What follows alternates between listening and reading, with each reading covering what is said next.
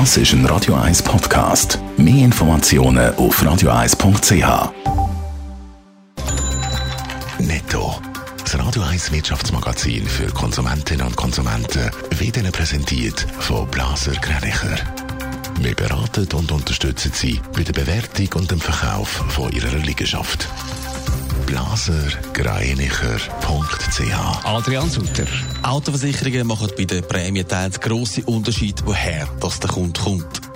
Wie eine Comparis-Analyse zeigt, müssen zum Beispiel Staatsangehörige aus der Türkei oder dem Balkan bis zu 60% mehr Autoversicherung zahlen als Schweizer. Je nach Versicherung sind die Unterschiede sogar noch höher, schreibt Comparis. Generell sind Schweizerinnen und Schweizer mit ihren Handy-Abos zufrieden. Das zeigt eine jährliche Umfrage von Moneyland. Unzufrieden sind sie weiterhin mit dem Roaming im Ausland. Sehr zufrieden sind Kunden mit der Gesprächsqualität, die man auf dem Schweizer Netz hat.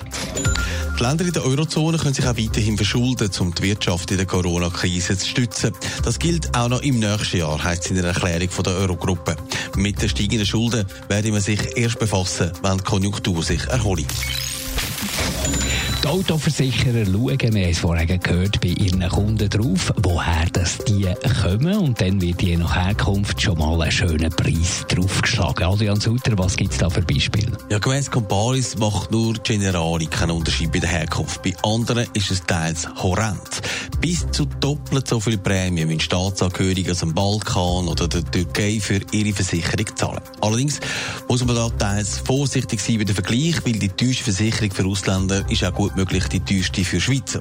Ein Beispiel bei Comparis, und zwar mit der Baselversicherung. Dort zahlen die Ausländer fast 90% mehr Prämien. Auch in der Helvetia sagen die Preisunterschied etwa gleich. Warum ist das so? Das klingt ja aus heutiger Sicht sehr diskriminierend. Das Problem liegt ganz einfach dort, dass die Versicherungen am Schluss eine Risikoabwägung machen. Und dort heisst es, mitgehangen, mitgefangen. Ganz blöd gesagt.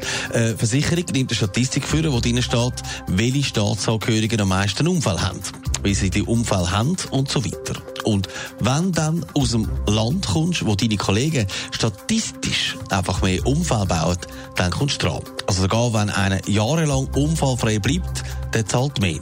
Das ist gemein. Netto. Das Radio 1 Wirtschaftsmagazin für Konsumentinnen und Konsumenten.